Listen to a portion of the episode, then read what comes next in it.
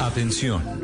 Durante la siguiente media hora escucharemos información que parece futurista, increíble, hasta de ciencia ficción, pero que cada día se hace realidad y la vamos a explicar en el lenguaje que todos entienden. Aquí comienza La Nube. Dirige Juanita Kremer.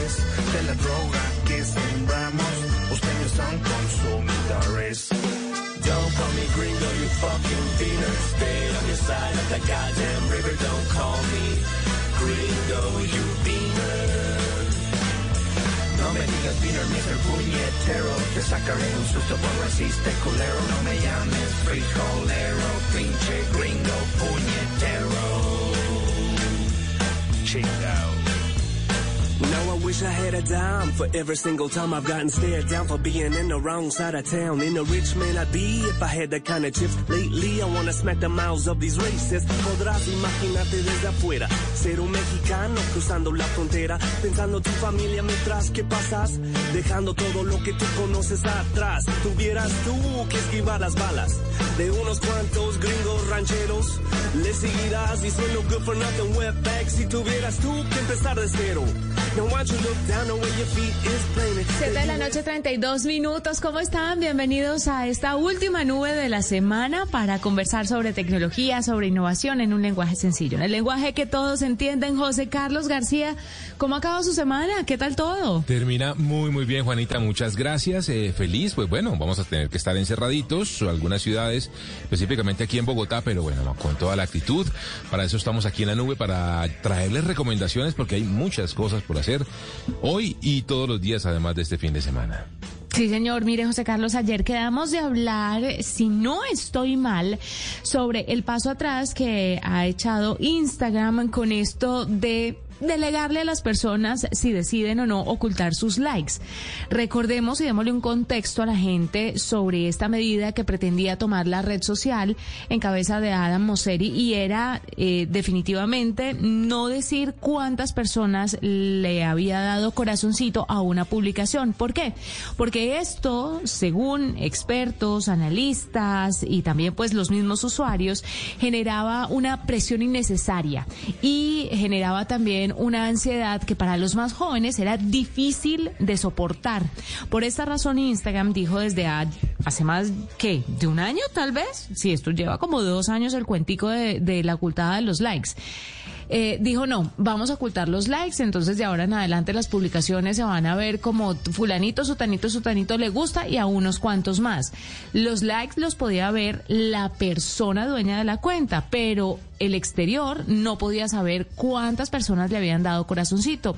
Pues ahora parece que esta decisión no le cae muy bien a los creadores de contenido y a las empresas, sobre todo, claro, que usted sabe que en medio de la pandemia hubo una explosión de comercio electrónico, sobre todo a través de redes sociales, y por esta razón, pues Adam Mosseri dijo esta semana, ¿saben qué? Esto va a ser opcional. El que quiera ocultar sus likes, listo. El que no, pues los sigue dejando y los sigue viendo. No sé si a usted ya le salió el aviso para hacer el cambio o no. No todavía, Juanita, no, no todavía, no estoy en ese nivel, digamos así.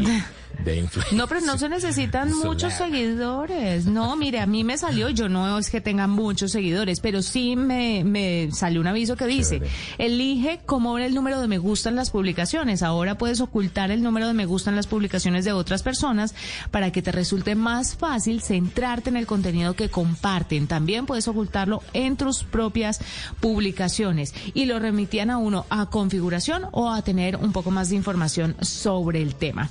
Eh, ¿Usted está de acuerdo con esta medida? Si me pregunta a mí, esto es una patraciada, pero mal, mal, porque entonces está primando más el tema de el comercio y, y, y las transacciones que la salud mental de las personas. Sí, sí, y creo que sabe que ha dado muchos bandazos Instagram al respecto. Le, le ha tratado de meter mucho la mano a esta a esta situación de verse, no verse, que sí, que no, que los likes, que no, que sí, que quién los puede ver, que quién, no sé, que creo que como que están enredados, ¿sabes? Se les nota que está como enredaditos con, con el tema, y al final de la historia, como usted dice, pues eso afecta mucho de la gracia que tienen las redes sociales, porque no nos digamos mentiras, pero la gente quiere, digo gente y digo marcas, pues quieren saber cuál es el alcance de su de sus comunicaciones, el engagement y demás, y pues eh, eso es importante tenerlo, compararse también, así que, bueno, ojalá le encuentren el camino, le encuentren el, el por dónde. La comba al palo, sí señor. No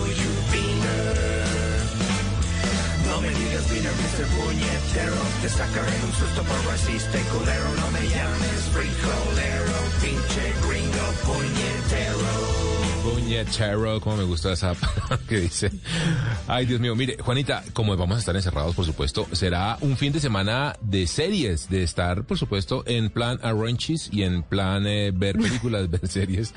Y me quedé pensando el otro día porque alguien me preguntaba y me decía, oiga, uno debe tener una velocidad, un, un, un ancho de banda así, ¿cuál es el que usted recomendaría para, para disfrutar de, de, de una plataforma de streaming? Y me quedé pensando y me puse a investigar, Juanita, y sí, sabe que Netflix tiene un, un, una, como unas recomendaciones mínimas que por supuesto son aplicables al resto de plataformas de streaming, que va a depender mucho del tipo Eh, de tec digo de tecnología no de resolución con el cual eh, está el um, el formato y la oferta, la parrilla más bien de contenidos que tiene Netflix. Entonces, recuerde usted que ellos ofrecen contenido que hay que decir que la misma plataforma de manera inteligente se ajusta, se modula dependiendo del dispositivo en el que uno está, la calidad de la pantalla y por supuesto la calidad de la conexión. No obstante, si usted quiere ver videos en definición estándar o en S D, eh, usted debería tener una conexión mínimo, mínimo de trece megabits por segundo. Es lo que dice Netflix en una tabla que me encontré por aquí. También si usted quiere ver eh, contenidos en full alta definición, full H D, debería tener mínimo una conexión de cinco megabits por segundo. Y no estoy diciendo que sea solamente eh, conexiones fijas, sino también aplica para las móviles. Ahora, si usted quiere ver eh, contenidos en cuatro K, estamos hablando en full alta, eh, en ultra alta resolución, es decir, cuatro veces Full H D, sí debería tener una conexión que no sea menor de veinticinco megabits por segundo, es lo que me encontré por ahí, Juanita. Además, eh, contando que existe un portal que mmm, soporta, que tiene respaldo de Netflix, que ayuda a medir la velocidad de, de conexión. No hay que descargar nada.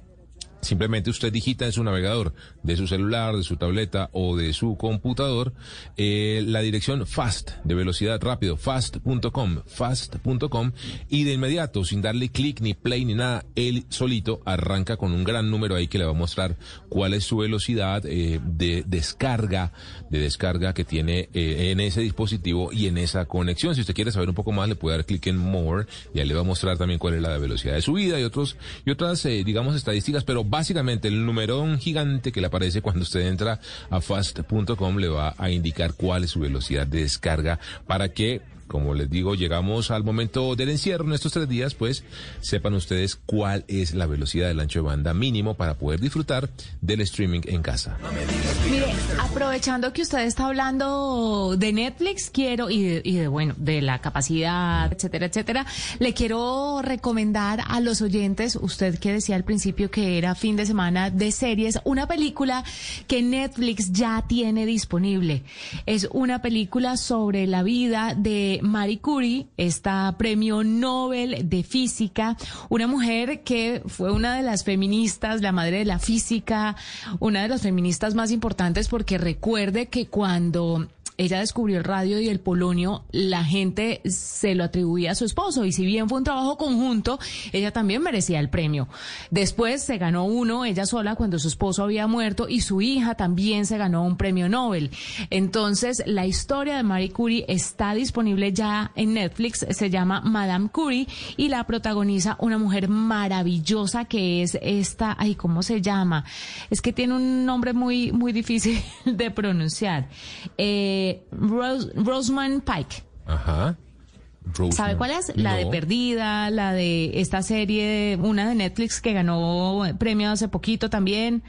Bueno, bueno, la voy a buscar, voy a googlear. Es una actriz impresionante, así que muy recomendado, ma- mm. Madame, eso, I Care a Lot. Ella es la protagonista de esa película que también estuvo muy bien rankeada en Netflix, y ahora llega con esta película que se llama Madame Curie, contando la vida, una mente brillante, el amor que tuvo por su esposo, cómo el esposo en aquella época, una época donde las mujeres estábamos venidas a menos, pues porque no se nos daba el espacio que merecíamos, la ayudó, la apoyó y dijo, bueno, Bueno, ella también estuvo metida en esto, y los dos se ganaron el premio Nobel. De verdad, eh, es una historia que hay que ver. Así que recomendadísima para este fin de semana en Netflix.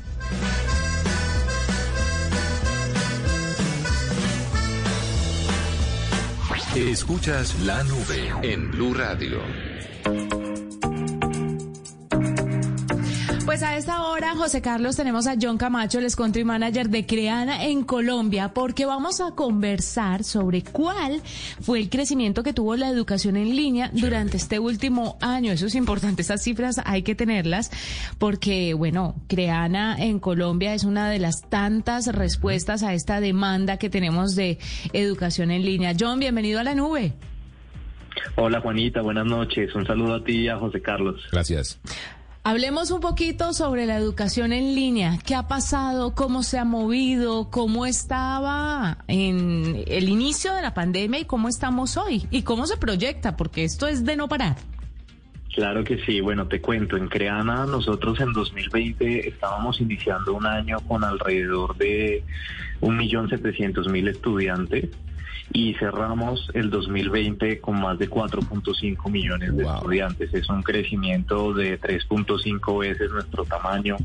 Eh, cincuenta y dos por ciento de las personas nuevas que llegaron a nuestra plataforma, que llegaron a Crehana, el cincuenta y dos por ciento eh, recién era la primera vez que tomaban un curso en línea. Entonces, para nosotros es muy positivo ver que la gente ya le está quitando el miedo con todo este proceso de la explosión digital. Se atrevieron a A, a ver otras formas diferentes de aprender algo en muy poco tiempo. John, ¿y la gente está acudiendo a las plataformas de educación virtual eh, básicamente para qué? ¿Para aprender algo, digamos, porque tiene tiempo por este proceso de virtualización, o porque de pronto quieren, no sé, mejorar su empleo, eh, ganar más dinero? Uh-huh. ¿Cuáles son las razones? Mira, yo creo que hay tres enfoques que hemos identificado en nuestros usuarios. En Crehana hay una gran población que llega con la necesidad Eh, un poco de crecer profesionalmente, tipo ya sea por conseguir su trabajo, el trabajo de sus sueños, porque está de repente hoy cesante y, y quiere encontrar un nuevo empleo, o simplemente porque quiere un ascenso, una promoción y destacar más en lo que hace actualmente. Entonces ahí tenemos una población bastante fuerte. Hay otro grupo que es eh, las personas independientes, los que tienen sus propios negocios, los que viven de lo que saben hacer, eh, y ahí tenemos una participación muy fuerte de personas que llegan a adquirir ese conocimiento, pues por supuesto para poderlo luego capitalizar y monetizar con lo que hacen de cara a, a sus negocios. Y tenemos también una, una tercera parte de audiencia que viene más que todo por temas de hobbies, de pasiones. De repente yo estoy eh, en una carrera administrativa o financiera, pero soy un fotógrafo frustrado y quiero aprender fotografía. En Crehana lo puedes hacer aprendiendo pues de un experto que sabe enseñarte eso en muy poco tiempo. No, y sabe qué es lo importante, que muchas personas están reevaluando su profesión.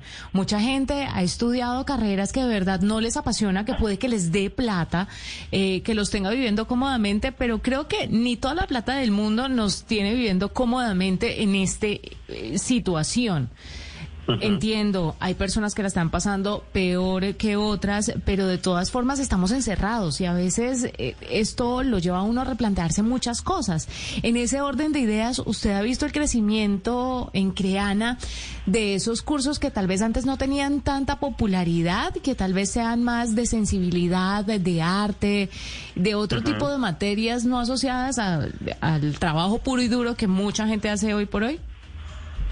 Sí, sí, tengo un ejemplo puntual con un curso que, que realmente ha estado vendiéndose mucho desde inicios de la pandemia y todavía sigue siendo de los bestsellers que tenemos en Crehana, que es eh, un curso de locución, se llama Descubre la Locución con Mario Arvizu, que es la voz de Skipper en, en Los Pingüinos de Madagascar, y es uno de los cursos más vendidos, eh, y cuando entramos a ver un poco el perfil del estudiante, no necesariamente es una persona pues que esté en el mundo de la radio como, como ustedes, o de repente en el mundo audiovisual, sino que simplemente es alguien que eso le causa mucha curiosidad y lo quiere aprender. Entonces ahí te dejo ese, ese datico curioso.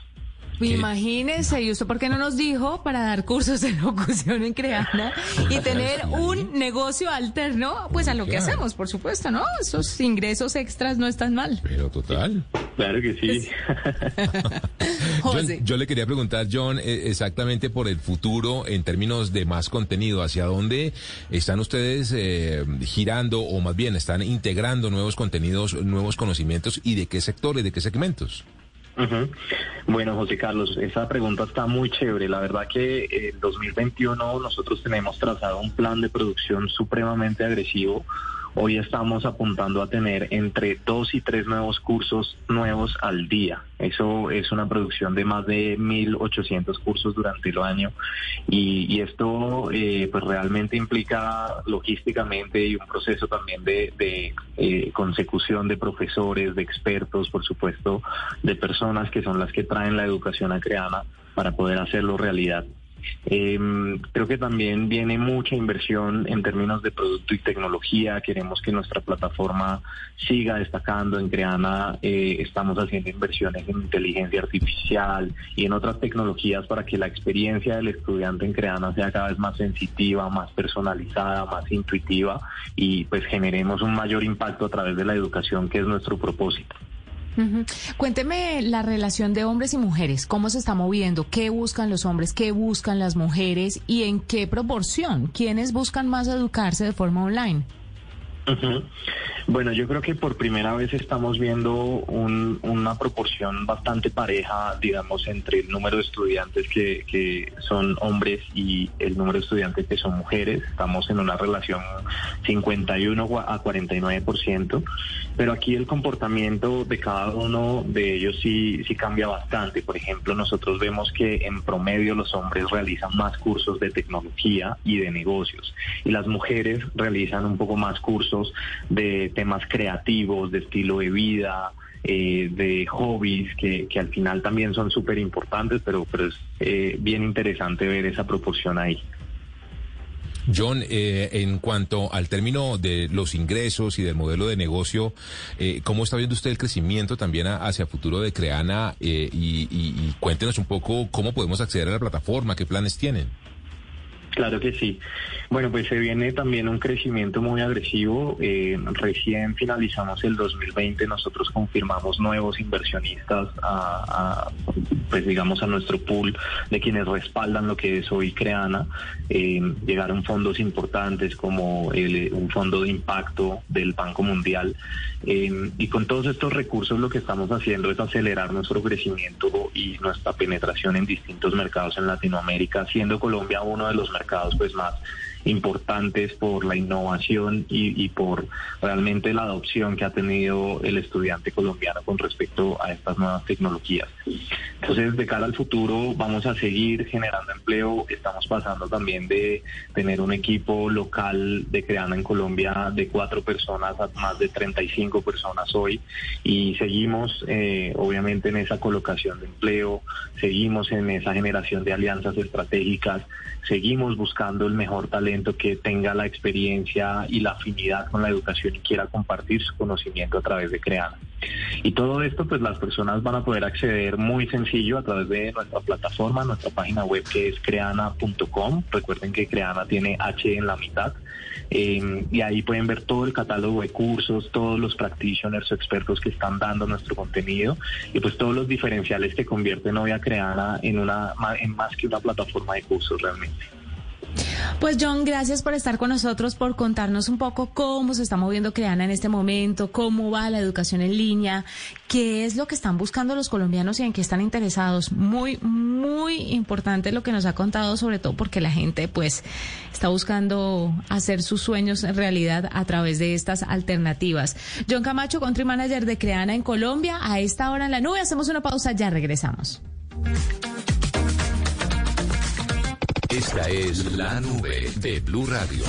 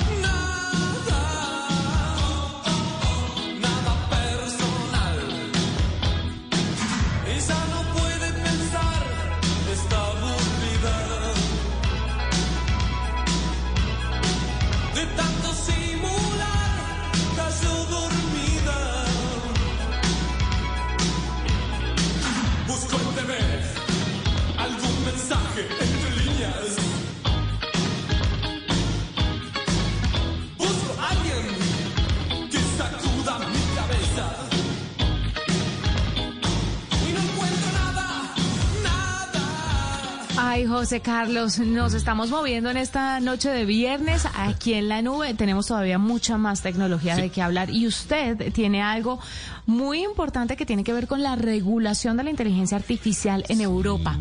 Estas discusiones se están dando y es importantísimo que al menos ellos den este primer paso.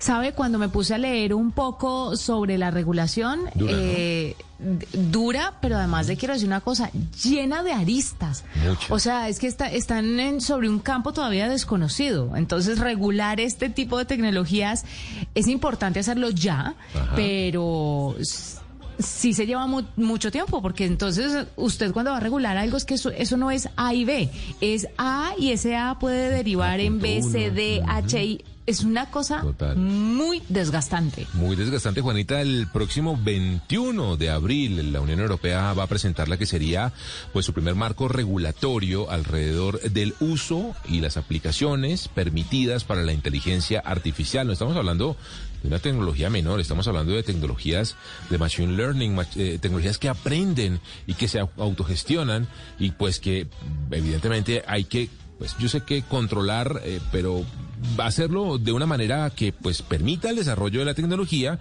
obviamente bajo el control y la gestión eh, precisa, que además ayude a impulsar a diferentes industrias. Habla, como usted comenta, Juanita, de muchas restricciones, incluso de multas, de que pueden eh, costarle veinte millones de euros o el cuatro por ciento de sus ingresos totales a una compañía que no cumpla con medidas como, por ejemplo, mire, esta regulación dice que va a vetar, va a prohibir que se use la inteligencia artificial para lo que se ha denominado vigilancia indiscriminada, incluyendo sistemas que rastrean directamente a las personas en espacios físicos o que cuente con datos agregados de otras fuentes, que combine datos de otras fuentes para perfilar, para vigilar de manera indiscriminada, como dice esta regulación. Otro veto que está implementando la Unión Europea y que va a implementar es que eh, se use la inteligencia artificial para puntuaciones o créditos sociales. Esto es importantísimo y usted, Juanita, ha hablado sí. mucho de este tema.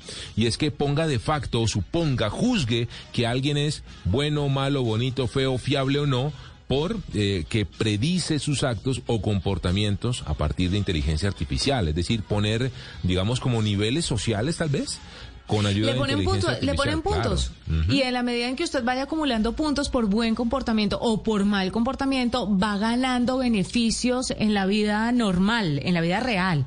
Entonces, si usted se porta mal, resulta que le quitan puntos. Digamos que en una escala del uno al diez usted está en tres puntos, pues sus hijos no van a poder acceder a la mejor educación, Imagínese. sino a la que está determinada para esa puntuación. No. Usted no va a poder montarse en el metro, sino que va a tener que montarse uh-huh. en bus y se va a demorar más tiempo.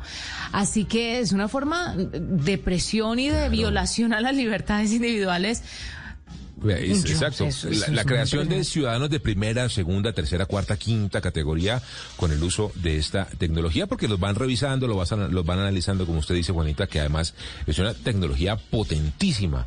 Y también eh, habla de autorizaciones especiales, Juanita, esta regulación para sistemas de identificación biométrica en remoto. Estamos hablando de sistemas que hacen reconocimiento facial en espacios públicos, en estaciones del metro, en aeropuertos. Eso tiene que tener también un control y un cuidado muy especial, y así lo va a definir la Unión Europea en su regulación de inteligencia artificial, que ya está rodando por ahí. Como le digo, la van a presentar este veintiuno de abril, estamos hablando del próximo miércoles de la semana entrante. Lo que quieren hacer, Juanita, básicamente es evitar, prohibir, controlar, contener la posibilidad de que se cree un gran hermano, un Black Mirror, con ayuda de la inteligencia artificial. También hay mucha crítica porque lo que se ha conocido de esta regulación, pues dice que hay prohibiciones muy vagas, que hay un lenguaje que no es claro, que se pueden generar muchos agujeros o huecos legales, y eso, por supuesto, va a generar toda una preocupación, porque usted sabe, Juanita, muy bien que los europeos son más cuadriculados, bendito mi Dios, y todo es Pero regulación menos mal. y todo, sí, sí, sí.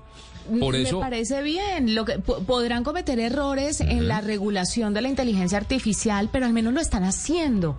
Crece, dejar crecer este, estos sistemas de inteligencia artificial desmedidamente claro. puede ser muy peligroso para la sociedad, puede ser muy peligroso. Bueno, lo dijo Elon Musk, ¿no? Claro, él le tenía como miedo también. a la Hawking, inteligencia artificial. Vivo, claro, Stephen Hawking, cuando estaba vivo, Juanita, recuerde, también dijo lo mismo. Hay que controlar el uso de la inteligencia artificial y el sí. machine learning. Y el desarrollo. Claro. Además, además recuerde usted, Juanita. Punto? Claro, recuerde usted esa vieja anécdota que fue real, fue verdadera. Yo se la pregunté a alguien de Facebook cuando estaban probando alguna tecnología de inteligencia artificial, dos máquinas eh, ah, sí, hablando entre sí. Eh, No, eh, habían cambiado el lenguaje. Cuando llegaron, uh-huh. a, eh, habían cambiado el, el idioma y les preguntaron. Y no lo entendían los humanos. Claro, porque habían cambiado el idioma, y lo que habían dicho es que habían optimizado el lenguaje de los humanos. Imagínense. Hágame el favor.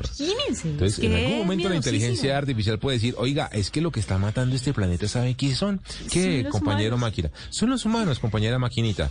Pues matémoslos. Bueno, compañera máquina. Y arranca Skynet y pues se viene se viene toda la película en acción. Así que... Y es real. No, sí, sí, sí, sí, Pu- que es real. Puede que le suene chistoso, puede que le suene muy extremo, muy futurista, esta gente de qué está hablando, están echando globos. No, no si lo están regulando. Y si hay un montón de gente moviéndose alrededor de esto, es porque eso va a pasar si no se le pone un techo a el desarrollo de la inteligencia artificial. Es muy delicado, muy, muy, muy delicado. Y bien por la Unión Europea, que está dando estos pasos. Hay que ver todo lo que están haciendo, ¿no? Hay que leerlo, pero así con lupa, porque ciertamente si no se le dan algunas libertades al desarrollo de la inteligencia artificial, claro. pues nos vamos viendo como, como a gatas, ¿no? Y además, con toda seguridad, Juanita, pues serán eh, un marco regulatorio que será común, o por lo menos modelo de muchos otros países. Recuerde usted que el famoso G D P R, que es este sistema de muy estricto de protección de privacidad de los datos, de los usuarios y demás, que implementaron en Europa, que es el que ha permitido, por ejemplo, que... o más bien, evitado que WhatsApp, por ejemplo, pueda hacer lo que quiera hacer en el resto del mundo de compartir los datos con Facebook, que es otra discusión. Pues ellos, como usted dice, son muy serios con sus regulaciones y vamos a ver porque será el modelo para el resto del mundo. Así es, hacemos una pausa.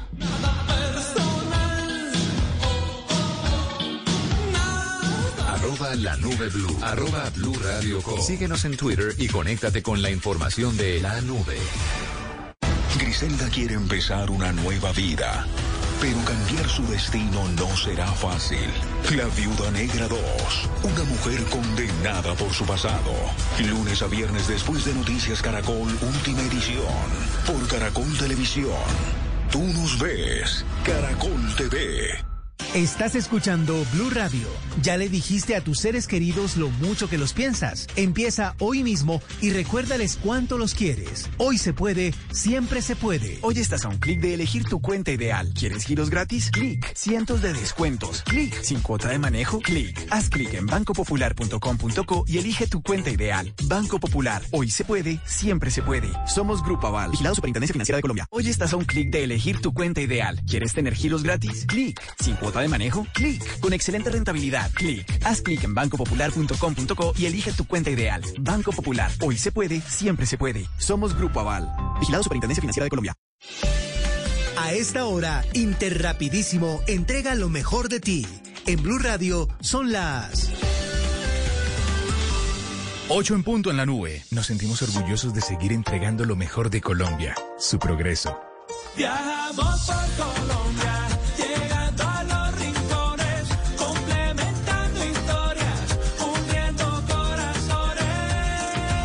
Llevamos treinta y dos años entregando lo mejor de los colombianos en cada rincón del país. Y no pares de sonreír, es la esencia de nuestro país.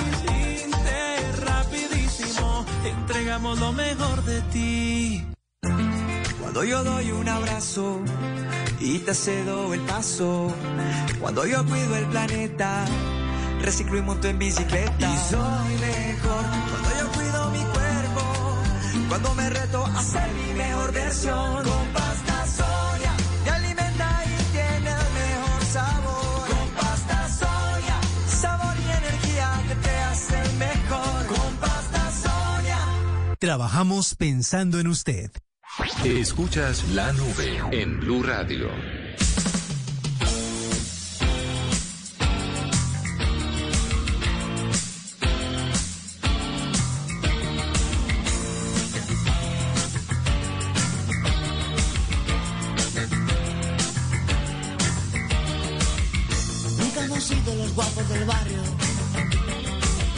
Siempre hemos sido una cosa normal, ni mucho ni poco ni para comerse el coco. Oye, ya te digo una cosa normal. Y ahora vamos a las discotecas. Si no tienes cuidado te muerden las piernas. Bebes un poco, te haces el loco, y ves a una niña disimular. Has sido tú, te crees que te he visto, has sido tú, chica cocodrilo. Has sido tú, la que me dio el mordisco. Has sido tú, has sido tú, has sido tú.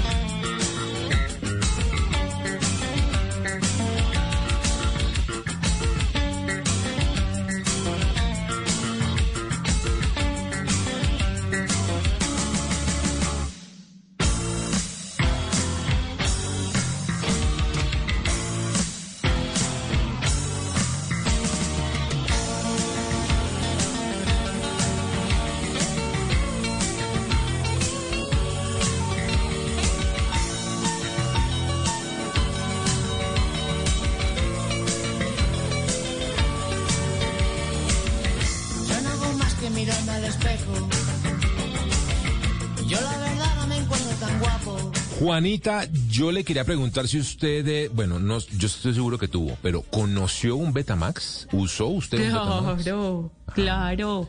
Pero el, el V H S y el, Betamax, y el Betamax eran distintos. El V H S era grande mm, y el Betamax era un poco más sí, sofisticado. Sí, sí, señor. Ah, exactamente. Mire, el dieciséis... Y tuve rebobinador. Ah, claro, eso sí tocaba tenerlo obligatorio porque tocaba entregar las películas rebobinadas o si no lo multaban. Eso era... Una nota, sí, la rebobinada de película. Bueno, mire, dígale eh, usted hoy en día a un niño que es un rebobinador. No, van a decir o que, que no pueda ¿qué? pronunciar. No, que había que ir a un sitio a buscar películas. O sea, ah, eso, sí, sí, eh, sí. Es que ¿quién? Toca, sí, tocaba además tener carnet plastificado, pero le quiero contar que el dieciséis de abril de mil novecientos setenta y cinco, estamos hablando de hace cuarenta y seis años, Eh, se lanzó el Betamax. Estamos hablando que además esto pasó en un C E S, eh, en un Consumer Electronic Show. Los japoneses de Sony presentaban este dispositivo que, por supuesto, fue muy revolucionario porque lo que hizo fue llevar el cine a la casa. Antes del Betamax, mis queridos millennials, centennials, más bien centennials, uno tenía que ir a un cine para ver una película. Es decir, no había otra manera. Cuando nace el Betamax, pues el cine llega a la casa. Llega a las salas de la casa y se conectaba a través de ese aparato muy sofisticado, además muy costoso, hay que decir. Y de las parte... ricas en principio, eso le iba claro, a decir, de las casas ricas obvio. en principio. En principio eso era, y saben que durante mucho tiempo, Juanita, siempre, sí. y le quería contar la razón por la cual el Betamax, siendo mucho mejor tecnología, los japoneses, sabe usted, hacían eh, equipos de altísima calidad, por supuesto, y consecuentemente muy costosos, terminó perdiendo la batalla contra el V H S, como usted comenta, de J V C, que tuvo que ver primero que todo por el precio. Tener un V H S o tener un Betamax, pues era mucho más barato tener un eh, V H S, aunque la calidad de video no era exactamente la misma, tan superior como la del Betamax, pues eh, a fuerza de precio se posicionó mucho más rápido el V H S o le ganó la batalla al Betamax. Hay que decir que Sony era Betamax, J V C, ¿se acuerda de esa marca? Eran los dueños sí. del V H S. Y también hay que decir que hubo otra razón fundamental por la cual, y sobre todo en mercados eh, de Estados Unidos y Europa, Eh, se posicionó más el, el V H S que el Betamax. Dicen expertos, Juanita, no me va a creer, el porno, la pornografía, por una razón puntual. Primero, en esa época, en los setentas, hay que decir que el porno era una industria cinematográfica, digamos, seria, reconocida, tenía premios. Eh, había actores y actrices muy famosos, productoras, y las películas en sí mismas eran pues de una alta eh, factura en términos de producción, tenían historia, y había pues inversiones muy altas en vestuarios y en eh, grabaciones en exterior. Eran unas películas, digamos, muy bien jaladas al estilo del cine de su hermano o su primo, el cine mucho más formal. Pues resulta que también eh, Betamax, es decir, la gente de Sony prohibió que se eh, vendieran películas en su formato, en el formato de Betamax, películas para adultos, de cine rojo, como se decía, de pornografía. Y eso hizo, por supuesto, que pues toda la industria del porno se fuera a V H S, y eso también, dicen los expertos, fue fundamental para que V H S le ganara la pelea al Betamax en formatos. Una gran, gran pelea que se dio en ese momento y que, por supuesto, fue el precursor de lo que hoy conocemos como el entretenimiento en casa, el entretenimiento del cine, de las series, los documentales y demás, que hoy es tan común para todos nosotros.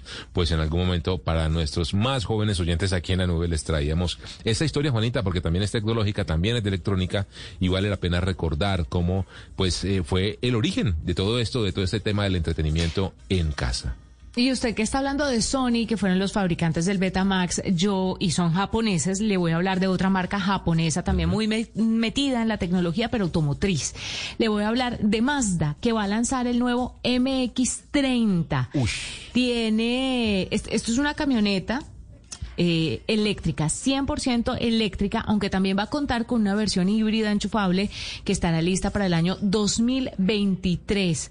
Así que están estrenando mucha tecnología. Eh, estas dos opciones tendrán como la elegancia de todos los carros que tiene Mazda por dentro, pero además ofrece estas opciones. Y me parece que están presentando un modelo que me parece interesante, que no lo he visto en otras marcas. Uh-huh. Tienen un modo rápido, esto es un negociazo, ¿no? Tienen el claro. modo rápido que puede cargar cuarenta minutos, en cuarenta minutos el ochenta por ciento de la camioneta, o el modo normal, si usted quiere ahorrarse un poquito más en la compra del carro, que se demora cuatro horas y media en eh, eh, cargar la totalidad de la batería. Entonces usted decide, o pago un poquito menos, pero se me demora más el carro cargando, o le meto la plata, pero en cuarenta minutos tengo el ochenta por ciento de la batería. Increíble, ¿no? Entonces, sí, es increíble. De verdad es, es muy importante lo que están haciendo ahora las automotrices, que se están pasando a toda esta onda verde, y pues con carros eléctricos y también los híbridos están metiéndose mucho en la parte tecnológica. Me parece que se están demorando un poco. Todas las automotrices en general, unas más que otras. Me sorprende, por ejemplo, que Mazda, siendo una compañía japonesa, eh, se ha demorado, ¿no? Pero, sí, pero bueno, es curioso, la camioneta está divina, hay que decirlo. Lo que le, divina, le decía, ¿no?, que me parecía increíble es que pues los factores de compra de un carro normalmente pasan por muchos otros factores. Nunca me imaginé, nunca me imaginé que estaría vivo para, para ver que ahora la gente puede decidir si compra o no un carro dependiendo de qué tanto se demora en cargarse. ¿No le parece? O sea, la gente compra, no sé, por otras razones, por, o compraba por el motor, por el diseño, por la marca. Por el consumo de gasolina. Por el consumo de gasolina. Y mira, el... ahora vamos a comprar el carro según se demore la batería. Me parece una locura. Pero además, digo, chévere. Sí, claro que sí. ¿Cuánto podría llegar a costar la camioneta aquí en Colombia si es que llega en unos años? Mm, unos ciento cincuenta millones de pesos aproximadamente, que es básicamente a lo que están todas las camionetas uh-huh. eléctricas o gran parte de ellas el día de hoy. Vamos a ver si de pronto ya para cuando llegue a Colombia ha bajado un poquito. Aunque como vamos, no. dudo que los colombianos tengamos plata para comprar carro dentro de poco. A corto y a largo plazo. Dios mío, bendito. Nos vamos con Angélica Cupajita, que nos trae hoy un emprendimiento digital que transforma el mundo de las consultorías profesionales. Cupa, buenas noches, bienvenida a La Nube. Hola, muy buenas noches, Juanita. Hoy les quiero contar sobre una plataforma digital colombiana que busca mejorar la sociedad a través de la democratización del conocimiento. Se trata de PLUSI, una alternativa para personas y empresas con la que pueden obtener consultorías sobre gestión empresarial y tecnológica. La base de la plataforma es crear sabiduría colectiva, la cual facilita el acceso al conocimiento y experiencia de cientos de profesionales. Paula Gaviria, cofundadora de PLUSI y especialista en innovación tecnológica, nos contó cómo funciona. PLUSI es una plataforma que ayuda a la gestión empresarial. Eh, a través de PLUSI, cualquier persona o organización puede acceder a conocimiento inmediato, ahorrando tiempo, aprovechando la experiencia de otros, recursos, soluciones y todos los activos que permiten que cualquier empresario o cualquier otro consultor o profesional pueda optimizar tiempo, incrementar su eficiencia, mejorar la gestión en áreas como tecnología, talento, marketing, transformación digital, propiedad intelectual, entre otras. Entonces, por ejemplo, una empresa que desea implementar la transformación digital en su negocio, pero no sabe cómo ni por dónde empezar, en PLUSI puede encontrar la asesoría que necesita fácil y a la mano, al igual que en otras áreas de la gestión empresarial. Además, Juanita, no solo se ingresa a la plataforma para adquirir conocimiento, sino que si usted ya lo tiene, puede registrarse en la plataforma para empezar a compartirlo. ¿Cómo pueden convertirse las personas en consultores expertos de PLUSI? Pues si ya tienen experiencia previa como consultores, es simplemente identificar los servicios que tienen para ofrecer y ponerlos a disposición en la comunidad dentro de la plataforma. Si no tienen esa experiencia, pero tienen conocimiento en gestionar diferentes temas, pues estamos trabajando en un programa de formación que lleve de cero a hacer el primer proyecto en cinco semanas. Entonces, eso es muy fácil, poder se convertir en parte activa de, de PLUSI, sea como consultor experto o incluso como alguien que tiene el interés de potenciar y enrutar su carrera hacia la consultoría. Y ya para despedirme, quienes quieran conocer más sobre esta alternativa pueden ingresar a doble u doble u doble u punto plusi punto com o buscar más información en sus redes sociales. Escuchas La Nube en BLU Radio.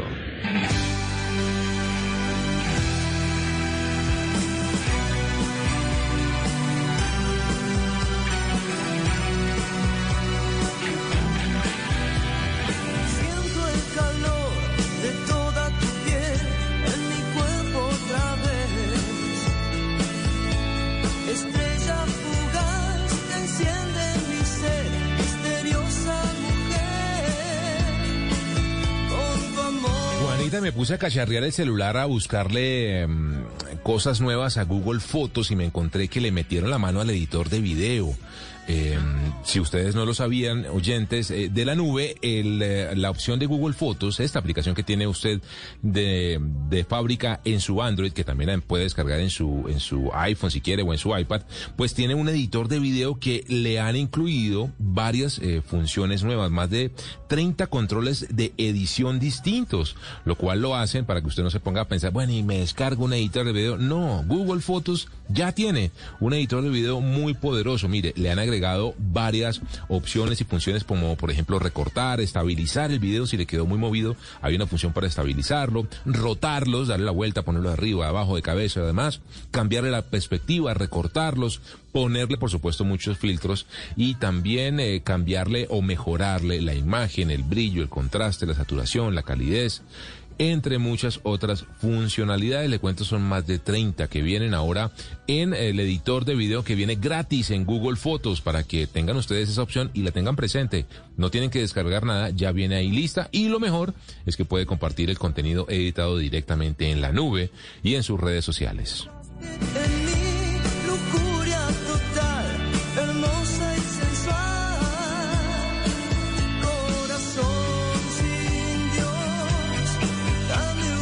Esa información nos despedimos de esta edición de La Nube y nos encontramos el lunes con más tecnología e innovación en un lenguaje sencillo, en el lenguaje que todos entienden. Feliz noche. Chao a todos.